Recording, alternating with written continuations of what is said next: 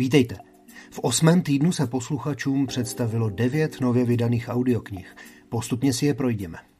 Po panu Mercedesovi přichází Právo nálezce, druhý díl trilogie Stephena Kinga s bývalým detektivem Billem Hodgesem. Účinkují Jan Kaniza, Petr Jeništa, Zdeněk Piškula a Hanuš Bor. Vydává Van Hotbook. Oheň probuzení je prvním dílem epické ságy Draconis Memoria neboli Paměti draka skotského autora Anthonyho Ryana. Fantasy sérii v interpretaci Vasila Friedricha rozjíždí vydavatelství Book Media.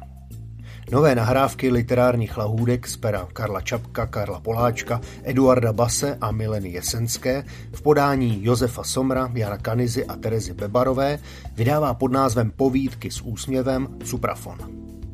Četbu z populární humoristické knihy Richarda Gordona ze života mediků, lékařů a jejich pacientů Doktor v domě vysílal v roce 2015 Český rozhlas. Nyní v interpretaci Aleše Procházky vydává jako audioknihu Radioservis. William Stixrad a Ned Johnson mají za sebou v součtu 60 let praxe s demotivovanými, úzkostnými a depresivními dětmi. Znají všechna vaše rodičovská trápení a mají na ně řešení – Audioknihu Dítě na vlastní pohon v interpretaci Borka Kapitánčika vydává Jan Melville Publishing. Nová řada Suprafon vypravuje si klade za cíl zpřístupňovat archivní nahrávky povídek, fejetonů, úryvků z knih či vzpomínek. První díl představí Jaroslava Haška, Eduarda Base, Karla Čapka, Otu Pavla, Jana Drdu a Bohumila Hrabala, ústy Jaroslava Marvana, Františka Filipovského, Karla Hegera a dalších. Vydává Suprafon. Vydavatelství Tympanum připravilo zvukovou podobu dalšího románu Vlastimila Vondrušky, tentokrát z detektivního cyklu Hříšní lidé království českého.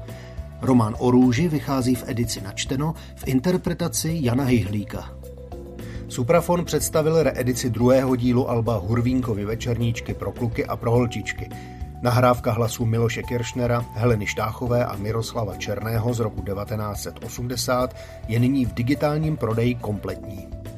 Gramofonovou desku se čtyřmi básněmi českého držitele Nobelovy ceny za literaturu vydal Suprafon v roce 1964.